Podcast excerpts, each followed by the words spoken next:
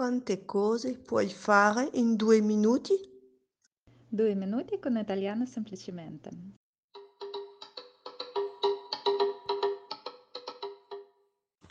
Sapete qual è l'opposto di destra? Certo, è la sinistra. Questo è chiaro per tutti. Esiste ad esempio la mano destra e la mano sinistra. A proposito, ognuno di noi, o quasi, ha una preferenza nell'uso della mano destra o della sinistra. Lo stesso vale per i piedi. Chi usa la mano destra con maggiore disinvoltura si dice che è destro, destra al femminile. Io ad esempio sono destro. Chi invece preferisce usare la mano o il piede sinistro si dice che è mancino. Non si, dur- non si usa dire io sono sinistro, poiché poi chi sa usarle entrambe indifferentemente si dice ambidestro.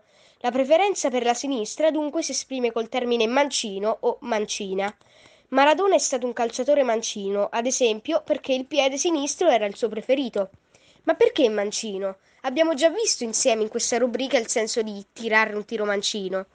Il termine ha vari significati, infatti. Oggi però vorrei parlarvi dell'origine di mancino, che viene da manca.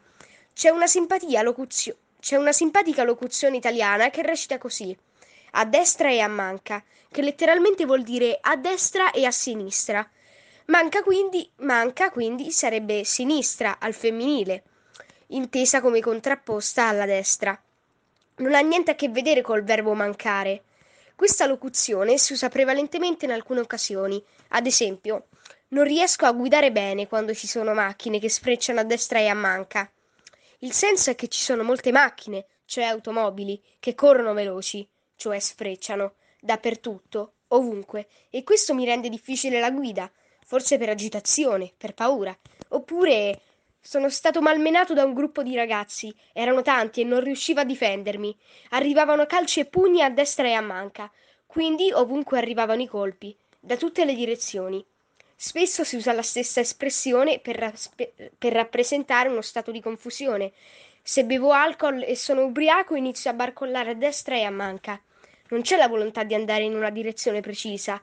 Sì, potremmo sempre dire a destra e a sinistra, ma in questi casi si usa maggiormente il termine manca, che si usa sempre o quasi sempre nella stessa frase insieme alla destra. Se inizio a colpire una persona a destra e a manca, lo colpisco un po' alla cieca, senza badare a dove lo colpisco, come se fossi cieco, cioè non vedente.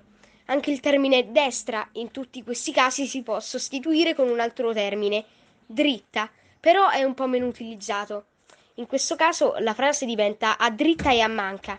Ora ripassiamo con Sophie ed André. Ciao André, che stai facendo? Sono appena riuscito a ritagliarmi del tempo per ascoltare qualche episodio di due minuti con italiano semplicemente. Caspita, ti sei finalmente smarcato dal tuo capo ufficio che ti stava incalzando? No, siamo tutti chiusi in casa a causa dell'emergenza Covid-19. A volte questa chiusura è un tormento, ma faccio di necessità virtù e rispolvere il mio vocabolario italiano. Così quando mi troverò a tu per tu con Gianni non mi sentirò più sguarnito di espressioni. André, secondo me è una magra consolazione questa tua rispolverata. Vai a capire quando verrà consentito l'ingresso nel bel paese agli stranieri.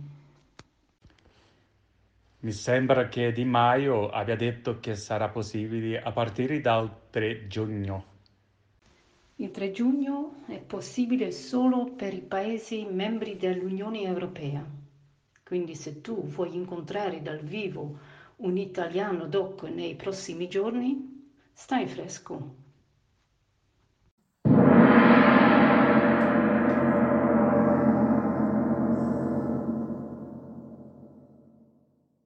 Minuti passano subito, non è vero?